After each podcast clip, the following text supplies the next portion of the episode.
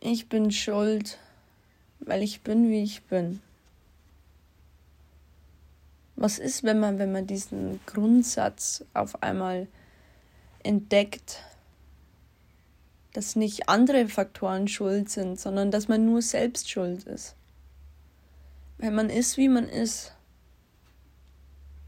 was sollte dann dieses Ganze bringen mit in die Therapie gehen, Abstand zu halten von ihr und ähm, gucken, dass, dass man kämpft, damit man den Menschen nicht verliert. Was, was, wozu, wozu hätte das führen sollen? Was hätte das gebracht, wenn doch ich, wenn doch ich falsch war?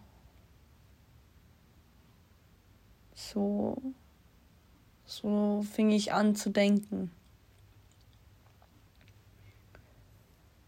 Aber das Ding ist, dass all diese Defizite, die sich von meiner Kindheit aus entwickelt haben und die ich so an den Menschen rausließ, wie zum Beispiel Grenzen einzusehen, Grenzen zu respektieren von den Menschen, die ich aber einfach überschritten habe. Diese ganzen Defizite bildeten ja mein Wesen. Das sind die Seiten meines Schattenkindes. Aber ich trage auch ein Sonnenkind in mir. Ich bin ein unglaublich hilfsbereiter Mensch. Ich bin ein unglaublich empathischer Mensch. Ich helfe, wo ich kann. Ich höre mir alles an von Menschen, die Hilfe brauchen. Ich helfe mir selbst. Ich, ich bin immer für mich da und dann für andere. Aber ich bin für jeden irgendwie da. Darum war ich nicht nur das Schattenkind. Mich hat nicht nur das Schattenkind definiert, sondern auch das Sonnenkind. Und das war der Grund, dass ich, dass ich es aushielt. Dass ich es aushielt zu sagen, der Mensch braucht Abstand von mir, weil ich bin, wie ich bin. Weil dieses Schattenkind sich so sehr an diesen Menschen dranhing und nur noch das Schattenkind zum Vorschein kam bei ihr und nicht mehr mein Sonnenkind, auch wenn ich es so sehr versuchte, mehr von meinem Sonnenkind zu zeigen. Wir hatten so eine unglaublich besondere Verbindung, wo andere Menschen auch gesagt haben, es ist besonders, was wir für eine Verbindung haben. Und diese Verbindung ging zu einer unglaublichen, entwickelte sich zu einer unglaublich traurigen und auch aneinander festhaltenden Verbindung. Bis zum Schluss, als es nur noch eine abgeneigte, hoffnungslose Verbindung war. Und das aneinander festhaltende war, weil, weil, weil sie mich trotzdem irgendwie nie loslassen konnte, weil ich es auch nicht zuließ, so oft wollte sie mich loslassen. Sie wollte so oft mit ihren Worten irgendwie auf die sanfteste Weise erklären, dass sie nicht mehr kann, dass sie, dass sie das nicht mehr will und dass, dass es einfach nicht mehr geht. Aber all mein Schmerz und dieses, dieses Flehen danach, dass jemand bleibt, habe ich einfach dann rausgelassen. Und wenn wir, Mensch, wenn wir Menschen zu jemandem sagen, ich kann ohne dich nicht leben, das macht dem anderen Menschen Angst. Das macht dem Menschen Angst, weil was ist, wenn ich ihn wirklich verlasse, allein lasse? Überlebt er das? Und wenn nicht, dann habe ich das mein ganzes Leben auf dem Gewissen. Also bleibe ich. Auch wenn es mir nicht gut tut. Auch wenn es mir schadet. Und ich dachte immer, dass es mir nicht schadet, dass mir diese Bindung nicht schadet. Aber meine Therapeutin sagt immer, dass sie mir schadet, weil sie mich auch so sehr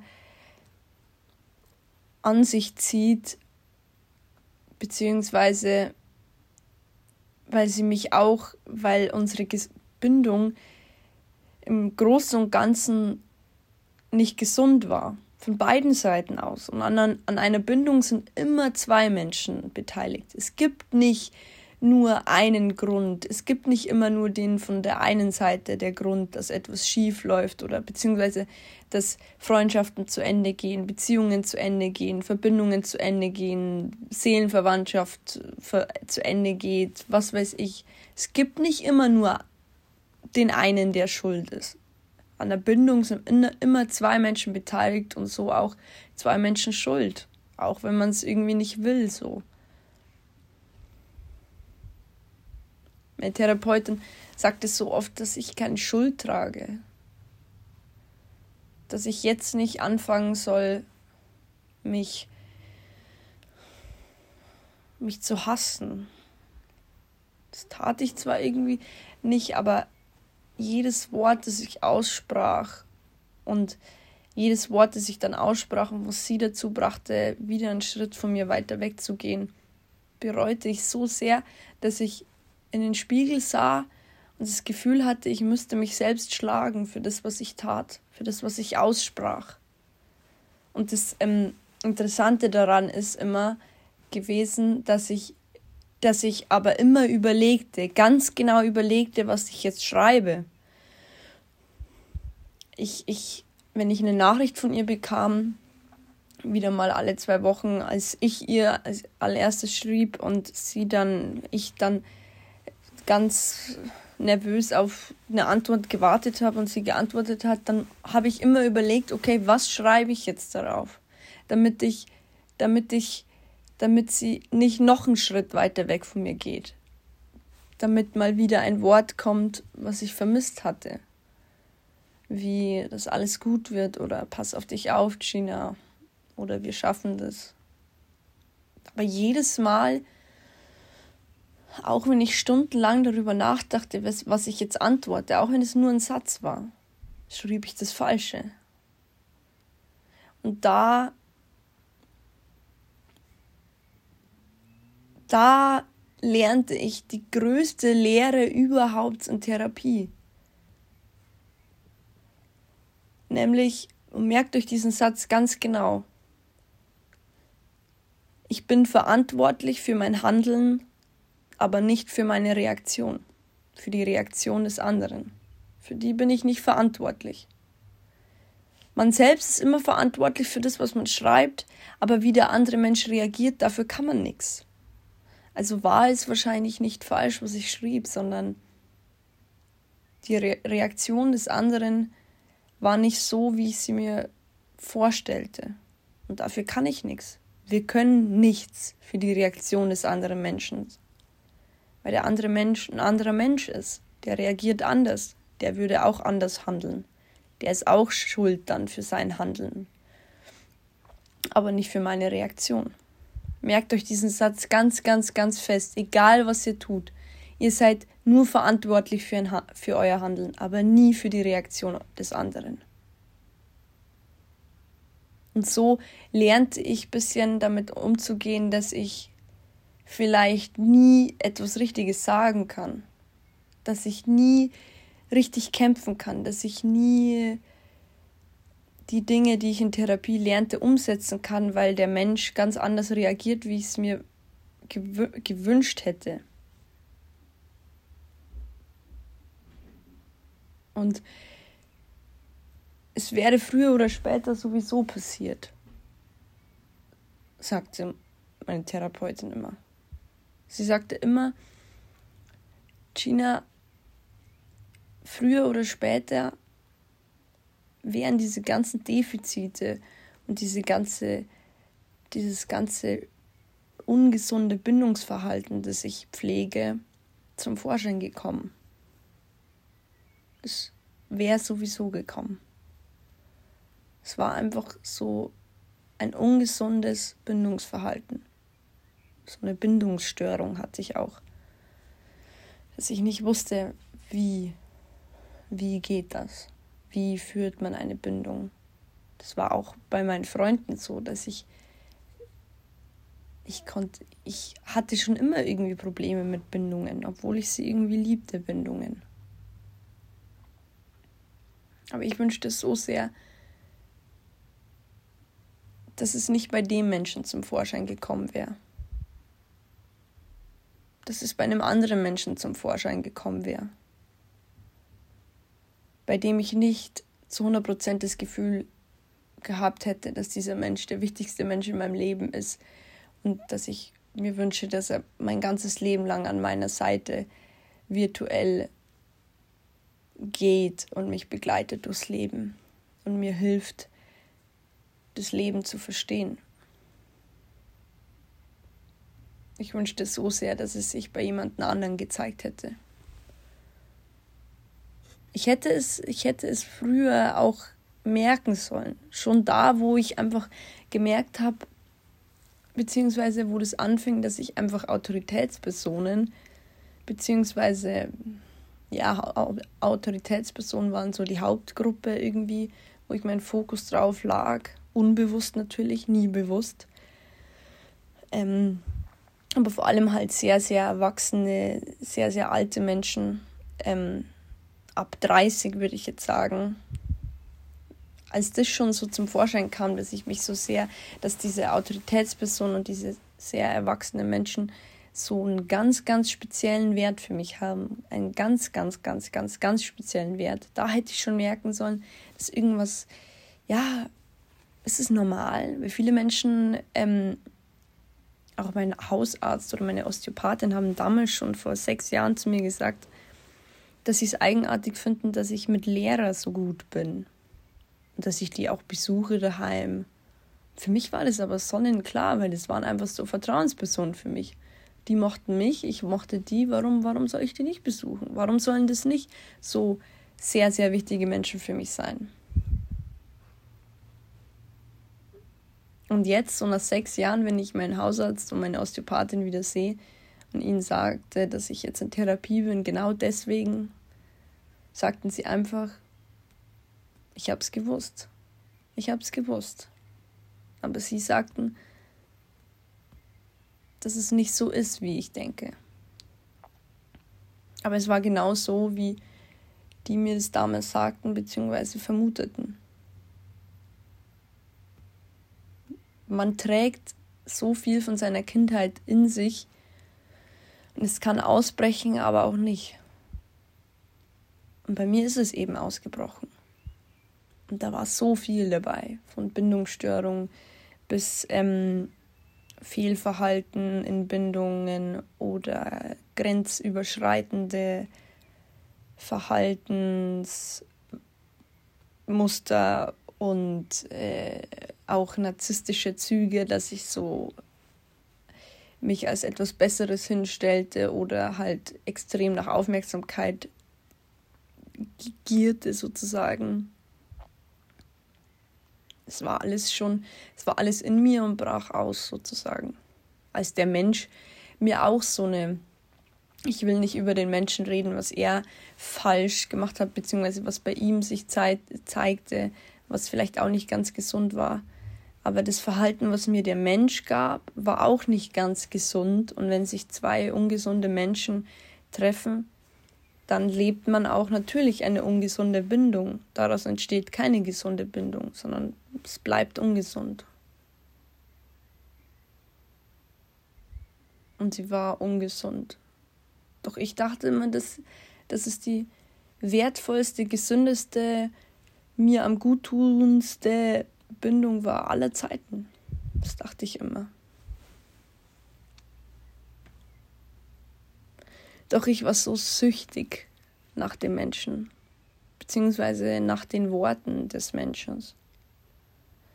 Es war ganz oft so, dass ich abends, bevor ich ins Bett ging und schon, wir schon auf Distanz waren, dass ich mir, dass ich immer im WhatsApp-Chat ganz nach oben scrollte und Sprachnachrichten mir anhörte von ihr, wo noch alles gut war, wo wir noch so viel lachten und so viel uns zu erzählen hatten und ich wie ein kleines Kind von einem großen Erwachsenen zu lernen hatte. Und es war so schön, diese Sprachnachrichten anzuhören, weil sie das Einzige waren, was mir blieb, woran ich festhalten konnte. Und ich konnte nicht einschlafen, bevor ich das nicht anhörte, anhörte. Und da war es gefährlich, weil ich eben somit die Realität und die Vergangenheit, äh, die, ja genau, die Realität und die Vergangenheit vermischte. Dass, dass ich mir Sachen anhörte und darüber grinste und das Gefühl hatte, alles ist gut, obwohl es gar nicht so war, obwohl es vergangene Worte waren, die schon lang vergangen sind und die auch der Mensch so nie mehr wieder sagen wird. Und da war meine Therapeutin auch immer ganz streng mit mir und hat gesagt, dass ich das nicht mehr machen soll, weil jemand, der jemand, der immer in der Vergangenheit feststeckt, feststecken möchte auch, der ver vermeidet die Realität. Die habe ich vermieden. Ganz oft. Und es gab auch für mich Nächte, wo ich mir vornahm, heute Abend will ich einfach nur über unsere Erinnerungen nachdenken. Heute Abend will ich einfach nur da sitzen, ganz viel weinen, trinken und Sachen gegen die Wand schmeißen. Und das tat ich dann auch. Und es war wie, ich habe einfach an einen Punkt im Raum gestarrt und mir sind einfach die Tränen runtergelaufen. Und die Erinnerungen haben mich ausgesaugt. Es war so erschütternd für mich. Diese Erinnerung, ich wünschte so sehr, diese Erinnerungen gehen. Obwohl, obwohl es auch wieder Momente gibt, wo man sich nur eins wünscht, nämlich dass Erinnerungen für immer bleiben, dass sie niemals gehen. Und durch dieses tiefsinnige an sie denken und an unsere Erinnerungen denken und ähm,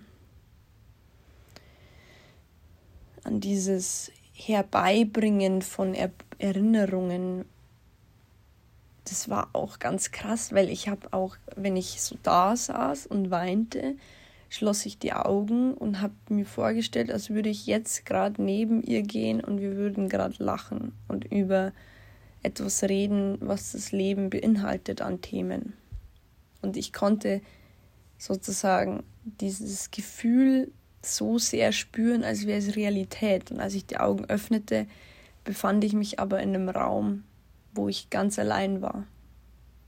Also ich konnte mich so sehr in Erinnerung verlieren, dass sie, dass sie für mich den Anschein hatten, als seien sie Realität, als seien sie etwas, was ich gerade nochmal durchlebe, aber so real, dass ich es fast greifen könnte, dass ich danach greifen könnte.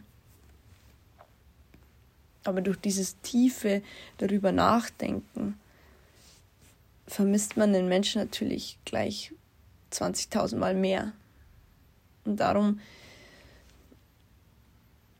durch dieses darüber nachdenken, fing ich an, Gründe zu suchen, um mir schreiben zu können. Das war der Fehler. Ich hatte jeden, jede Woche fiel mir irgendein Grund ein, warum ich jetzt schreiben könnte. Und dann schrieb ich ihr zum Beispiel Sachen wie, ja, ich weiß, du nimmst dir gerade Zeit für mich, wir sind gerade auf Abstand, aber ähm, ich wollte sagen, wir sind gerade in Therapie so und so weit und ähm, ich krieg das hin. Also, falls wir uns wiedersehen, darüber brauchst du dir keine Sorgen machen, ich schaffe das, bla bla. Also so, ich habe einfach ein un, ungefragte Aussagen von mir gegeben, was man einfach nicht macht. Man macht einfach sowas nicht. Wenn ein Mensch euch um Zeit bittet, dann gebt diesen Menschen die Zeit. Das ist nicht dann, es das heißt dann immer nicht gleich, dass etwas gegen euch ist oder wegen euch. Vielleicht ist es schon wegen euch, aber es heißt nicht gleich, dass es gegen euch ist, dass, dass der Mensch ein Problem mit euch hat. Das muss es nicht gleich heißen, sondern es kann auch heißen, dass der Mensch einfach Zeit für sich braucht, um auch seinen eigenen Scheiß zu machen, beziehungsweise auch andere Themen äh, gerade bearbeiten muss. Dass es nicht nur um dieses eine Thema geht, was für dich aber sich anfühlt, als wäre es das einzige Thema gerade auf der Welt, das du bearbeiten möchtest. Gebt dem Menschen Zeit, wenn er euch danach betet, bitt, bittet. Gebt ihm die Zeit. Solange ihr könnt. Und wenn ihr nicht mehr könnt, dann fragt nach, wie es aussieht. Aber gebt dem Menschen die Zeit. Vertraut dem Menschen. Weil ich habe es nicht getan. Ich, ich habe es nicht getan. Unbewusst. Ich, durch dieses Schreiben habe ich etwas ausgelöst, wovor ich auch immer so viel Angst hatte, nämlich Ignoranz. Es kam der Zeitpunkt, wo der Mensch anfing, mich zu ignorieren. Und weil wir sahen uns trotzdem noch hin und wieder, weil wir eben mit den anderen was erledigen mussten. Aber es war es war nicht mal so eine Ignoranz, sondern der Mensch, ähm, ich fühlte mich, als würde ich nicht mehr existieren. Gar nicht mehr. Nicht mehr nur für den Menschen, sondern für niemanden mehr. Obwohl ich gesehen und gehört worden bin, äh, wurde ich, hatte ich das Gefühl, nicht zu existieren, weil mich der eine Mensch nicht mehr wahrnahm. Er sah durch mich hindurch, als wäre ich nicht existent. Existenz. Wie sagt man denn? Keine Ahnung. Als wäre ich nicht exent. Ach, keine Ahnung. Als wäre ich einfach nicht lebendig. Ich fühlte mich einfach nicht da. Und da ist es auch wieder krass, wie sich das dann zeigte, weil so hat man auch wieder gemerkt, hat meine Therapeutin gesagt, dass für mich nur eine Aufmerksamkeit einen unglaublichen Wert hatte, nämlich die Aufmerksamkeit von den Menschen, dass ich die bekomme. Wenn ich die bekam, fühlte ich mich auch wie ein vollständiger Mensch, fühlte ich mich lebendig, fühlte ich mich geliebt, angenommen und auch geschätzt, obwohl ich von vielen Menschen geschätzt, geliebt und gebraucht werde. Aber bei den Menschen war es so,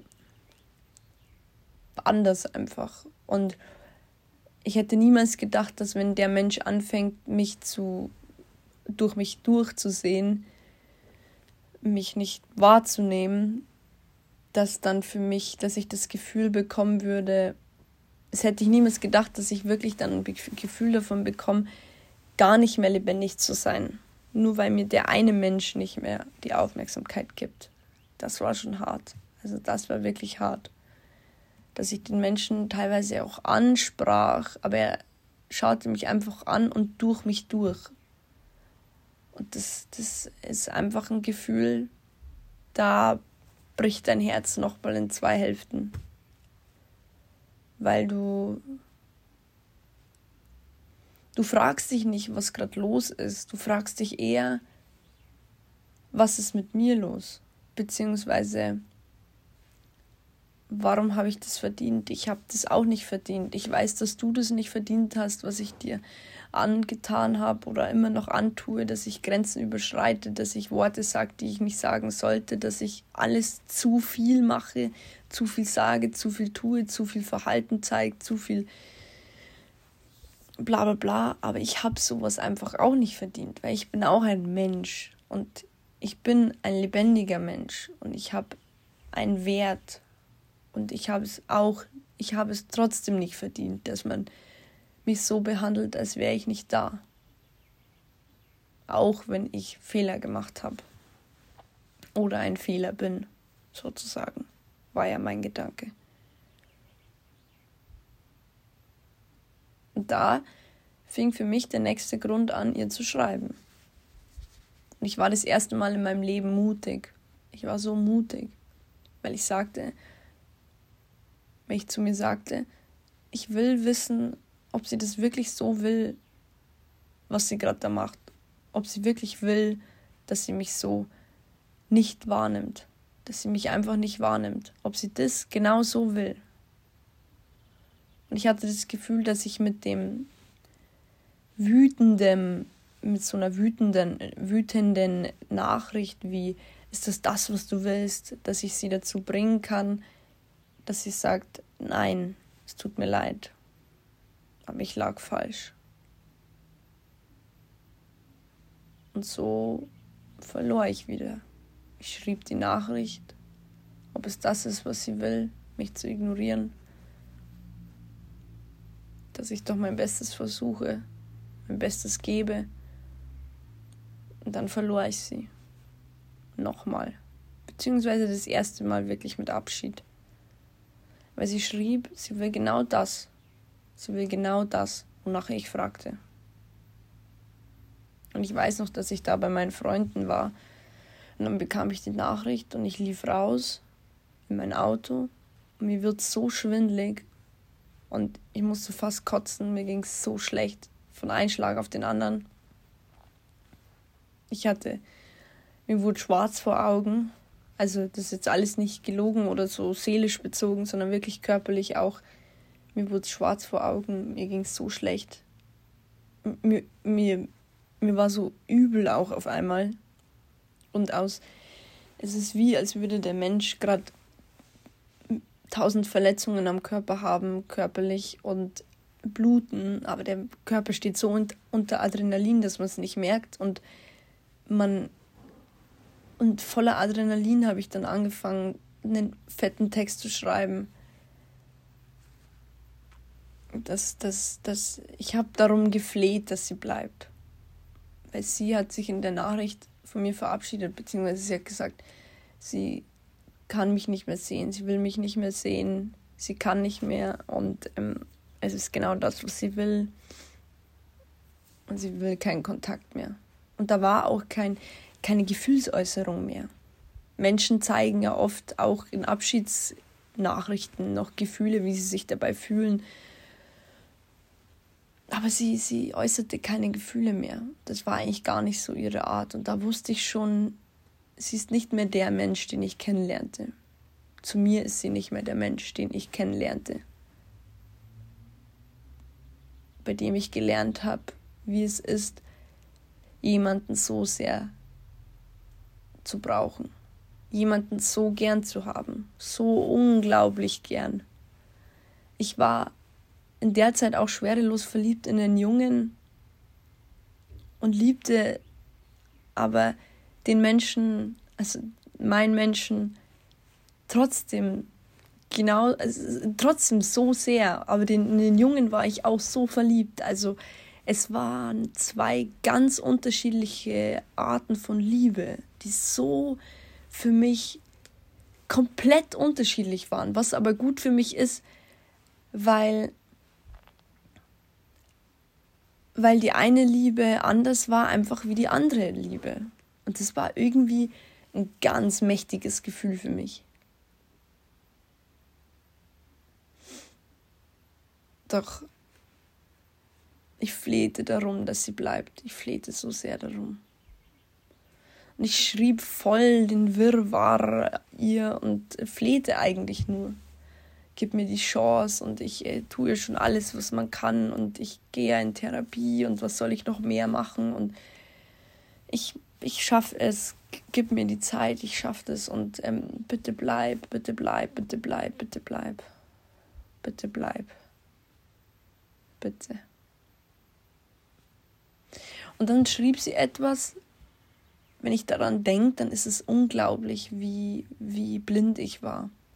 Sie schrieb etwas und sie blieb aber, sie, sie, sie wurde nicht schwach, kann man sagen. Und das war ja ganz oft so, dass wenn ich anfing, einfach äh, auf Rack umzuschalten, dass ich sage, ich kann ohne dich nicht leben, so, dass sie dann einfach schwach wurde und dann sagte, okay, weil das einfach einem Menschen Angst macht. Aber da hat sie dann wieder geschrieben, sie kann nicht mehr und es geht nicht mehr und so. Und dann hat sie aber, der letzte Satz war,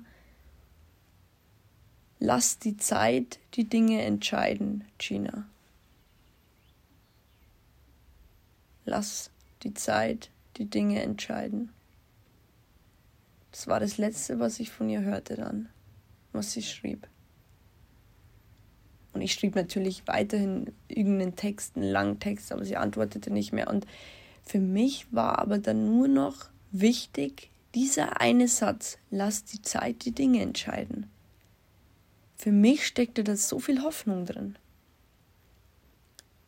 Doch wenn ihr so einen Satz hören würdet, obwohl sich schon jemand von euch verabschiedet hat, würdet ihr wirklich denken, okay, dieser Mensch kommt wieder zurück. Ich muss einfach nur warten.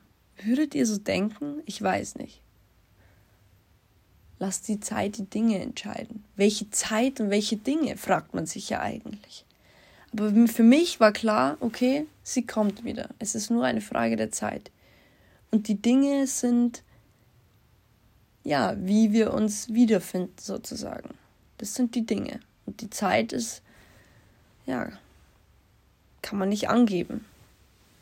Kann sich um Wochen handeln, um Monate, um Jahre. Aber irgendwie war mir das egal, weil ich einfach wusste, okay, ich war so blind. Ich blendete alles andere aus, obwohl mir das, obwohl das der Auslöser war, dass ich echt fast ins Auto gekotzt hätte, weil es mir so schlecht ging. Und mir war auch immer noch, ich war immer noch total benebelt. Und ich weiß nicht, aber für mich war die Welt dann ungefähr zur Hälfte wieder in Ordnung, aber auch irgendwie nicht. Also in dem Moment ja. Und dann schlug es aber noch mal ein, weil ich dann darauf bin ich auch irgendwie glücklich, darüber bin ich glücklich, dass ich dann gecheckt habe, okay, das ist nicht die Realität, wenn ich jetzt nur diesen einen Satz sehe. Mit dieser eine Satz gab mir so viel Hoffnung, obwohl da eigentlich gar keine Hoffnung drin steckte. Es war eine falsche Hoffnung. Meine Hoffnung war falsch. Und als ich aufhörte zu schreiben, weil sie auch nicht mehr antwortete, fragte ich mich, ob ich das überlebe. Überlebe ich das? Kann ich das überleben? Ich hatte das Gefühl, ich müsste. Ich fragte mich, ob ich morgen aufstehen werde, ob ich jemals wieder aufstehen kann, ob ich jemals wieder laufen und gehen kann durch dieses Leben. In der Zeit, wo dieser Mensch nicht da war. Für mich war es ja auch nur in der Zeit. Also für mich war das schon so, sie kommt ja wieder. Sie kommt wieder. Sie kommt wieder. Sie wird wiederkommen. Sie wird wiederkommen. Aber ich weiß noch, ich bin dann heimgefahren von meinen Freunden und ich habe die ganze Autofahrt geheult und auch ganz laut Musik gehört, weil Musik war lauter als meine Gefühle. So konnte ich sie leise drehen, so konnte ich sie ausschalten. Ich konnte sie nicht ausschalten, aber die Musik konnte ich lauter machen, sodass es meine Gefühle überstieg. Und ich ging ins Bett, schlief ein und am nächsten Tag wachte ich auf und es war ab da an jeden Tag so, es würde mir jeden Tag in der Früh jemand ein Messer ins Herz stechen und wieder raus und dann gehen. Jeden Tag. Und was soll ich tun? Ich weiß noch, die erste, den ersten Morgen, als, als, als, sie, zurück, als, als sie weg war, nach der Nachricht, da kam mein Bruder ins Zimmer und er war so voller Begeisterung. Er lachte so viel gerade und wollte mir ganz mit ganz viel Aufregung was erzählen. Und ich schaute ihn an und sagte, Ben, komm her. Und dann schaute ich ihn an und sagte ihm, wie lieb ich ihn hab und nahm ihn in den Arm. Ich sagte ihm, wie lieb ich ihn hab, weil ich das Gefühl hatte, dass ich sterben werde. Nicht körperlich, sondern innerlich, dass ich ab diesem Tag nur noch mit einer Hülle durch dieses Haus laufe, nicht mehr lachen kann, nicht mehr mit ihm voller Begeisterung den Baum hochklettern kann, nicht mehr mit ihm draußen Würmer sammeln und sie wieder einbuddeln. Ich wusste, dass ich einfach innerlich tot sein werde ab diesem Tag. Aber ich, stieg, ich, ich, ich stand jeden Tag aufs Neue auf. Egal wie schlecht es mir ging. Es war eine ganz andere Art von schlecht, äh, von, von Schwermut, Melancholie und ähm, wirklich ganz, ganz schlimm. Es war ganz anders als die letzten Male, wo es mir schlecht ging. Ganz anders. ich war in der Zeit dann auch so, dass ich sagte, ich, ich, ich schreibe alles auf. Ich schreibe alles auf, wie es mir jeden Tag ergeht. Sozusagen meine Heilung, ob ich das überlebe. Ich hatte das Gefühl, ich überlebe es nicht und eine Heilung kann man es auch nicht bezeichnen, weil ich, weiß ich nicht. Und das war der 27.11.2019, als das passierte. Als sie als dieser Satz Bedeutung annahm. Lass die Zeit die Dinge entscheiden. Ich schrieb mir den Satz übers Bett. Das war so, so nicht gesund einfach. Und ich, ich war so, dass ich sagte, ich ich will es aufschreiben und darum schrieb ich jeden Tag. Und das war, das hat mich ein bisschen hochziehen können. Weil ich stand jeden Tag auf, weil ich wusste, ich bin ein Mensch, ich bin ein guter Mensch. Ich bin ein guter Mensch. Jeden Tag sagte ich das zu mir.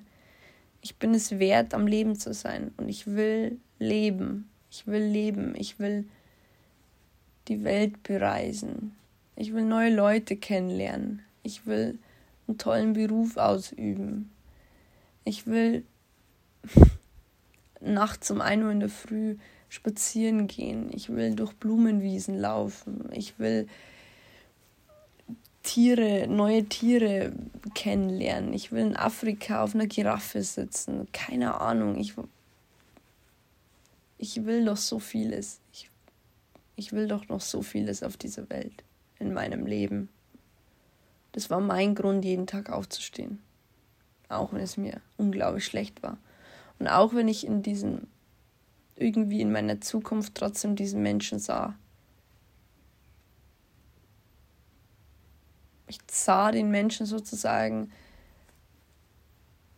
wie ich in zehn Jahren irgendwo in Afrika sitze im Dschungel und schreibe dem Menschen gerade, ich bin im Dschungel. So habe ich mir das vorgestellt, so habe ich mir die Zukunft ausgemalt. Und ich schrieb also ein Buch. Und es war eines der, es war, glaube ich, das emotionalste, auch krasseste Buch überhaupt. Also da hatte ich keine Angst davor, was ich schreibe. Und ich wusste, dass ich dieses Buch, wenn dann dem Menschen schicke per Post oder wenn ich ihn sehe, ihm einfach in die Hand drücke. Keine Ahnung.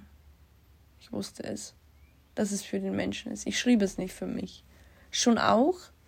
Schade eigentlich, dass ich dieses Buch heute nicht mehr hier habe. Ich glaube, ich habe es irgendwo auf dem Laptop. Aber ich gab die Bücher immer dem Menschen. Und ich weiß nicht, ob er die heute noch hat, ob sie noch existieren ob mein Werk sozusagen noch existiert. Oder ob es für sie keinen Wert mehr hatte und sie es verbrannte oder wegschmiss. Es würde mir irgendwie das Herz brechen, auch wenn ich sie heute nicht mehr kenne. Einen Monat später passierte ein Wunder. Es war kurz vor Weihnachten und es verging ein Monat, in dem wir nichts zu tun hatten. Ich auch das Schlimmste durchmachte überhaupt und mich jeden Tag fragte, ob sie an mich denkt, ob sie mich gerade vergisst. Das war auch ganz schlimm immer für mich, dass ich Angst hatte, vergessen zu werden. Boah, das war so schlimm. Das war so schlimm. Jeden Tag ich likte ihre Bilder oder so, nur damit sie sieht, dass ich noch existiere, dass einfach, dass sie einfach meinen Namen liest und weiß, das ist Gina, dass sie mich nicht vergisst, auch wenn sie mich nicht sehen wollte.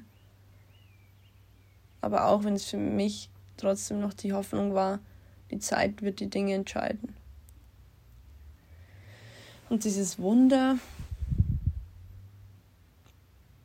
ich danke dem Leben so sehr dafür, dass dieses Wunder eintrat. Kurz vor Weihnachten lief ich hier über den Weg und also wirklich, Ich konnte dem Menschen eigentlich gar nicht über den Weg laufen, weil er gar nicht von hier ist, aber ich lief ihm wirklich über den Weg. Und ich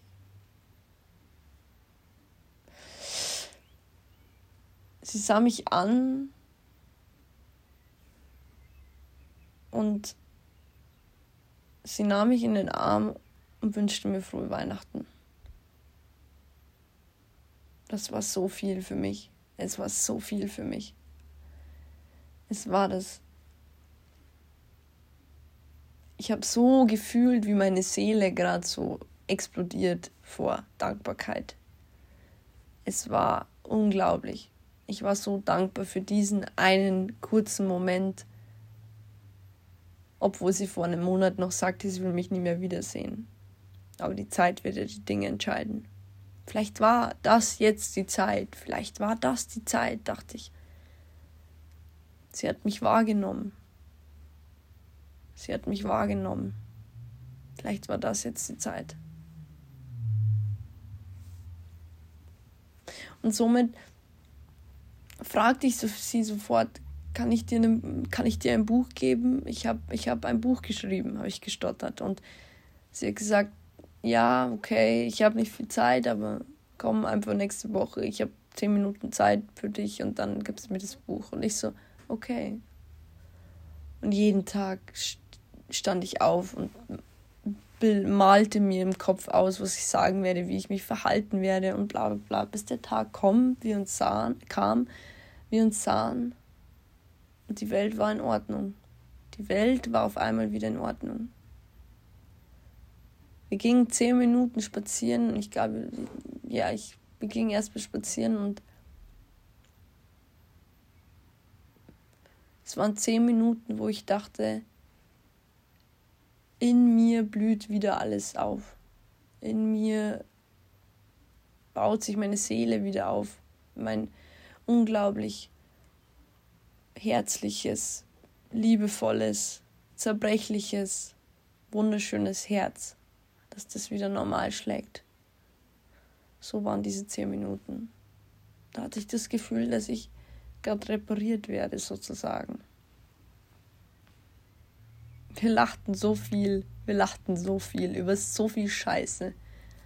Wir haben uns so kaputt gelacht und haben nicht über das geredet, dass wir vor einem Monat noch uns sie sich von mir verabschiedete oder dass es mir ich habe ja auch nicht gesagt, wie schlecht es mir den Monat ging. Wir lachten einfach nur und keine Ahnung. Es war ganz oft so, es war eigentlich zu 90 Prozent immer so, wenn wir uns sahen und anfingen miteinander zu reden, war alles gut. Aber wenn wir uns sahen und nicht redeten, war alles schlecht. Und auch beim Schreiben war es schlecht. Also ganz komisch. Man kann es nicht erklären. Und ich schien so, in diesen zehn Minuten schien ich so normal, so gesund, als wäre ich zu 100% ich, als wäre ich zu 100% geheilt, als hätte ich kein Defizit, als hätte ich keine, keine Bindungsstörung, als hätte ich kein Aufmerksamkeitsproblem, als hätte ich äh, kein Grenzen einhalten Problem. Nichts davon. Ich war ein ganz normaler Mensch, aber trotzdem die einzigartige Gina für mich selbst irgendwie. Und ich gab ihr das Buch bevor sie ins Haus ging und dann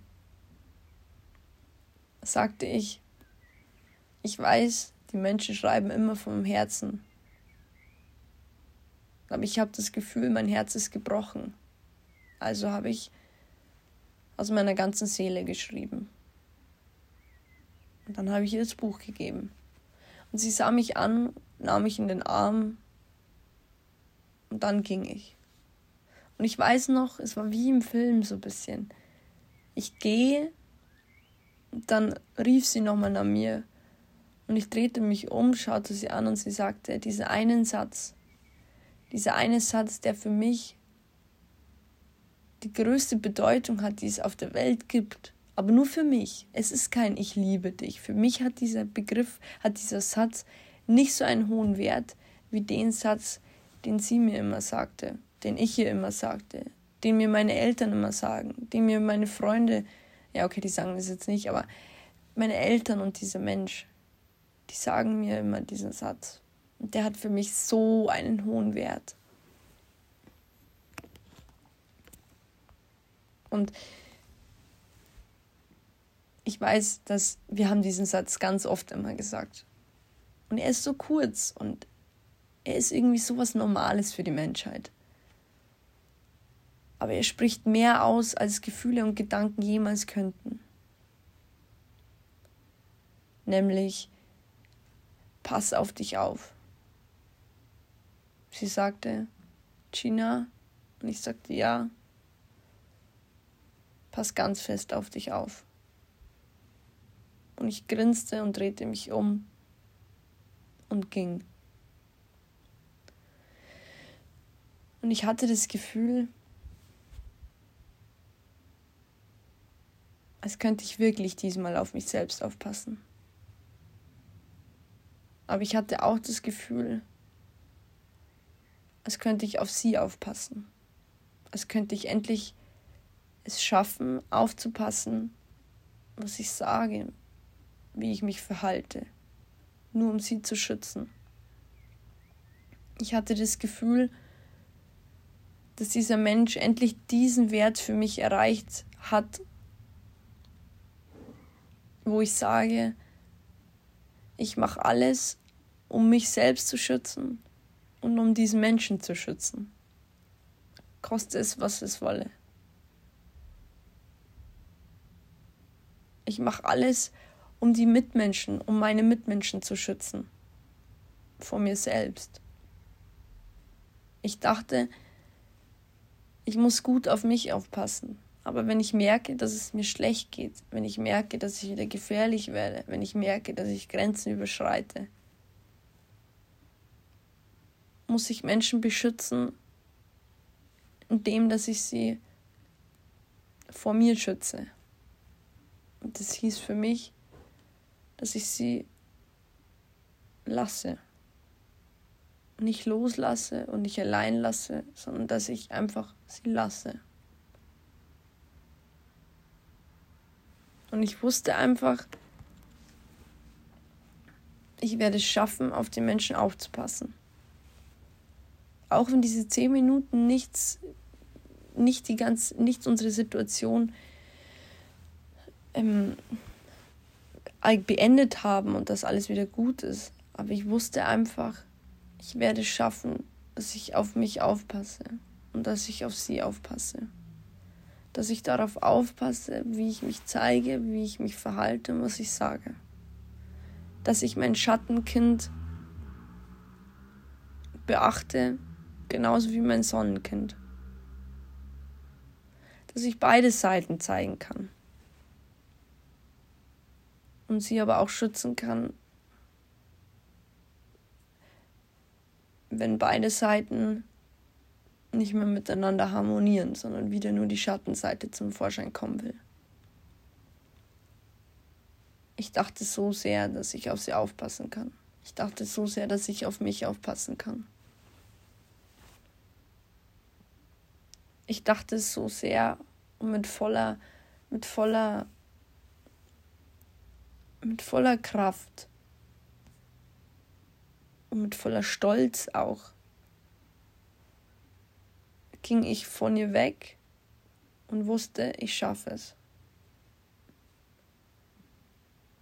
Aber ich wünschte, ich hätte diesmal, ich hätte, ich wünschte, ich hätte diesmal wenigstens recht gehabt.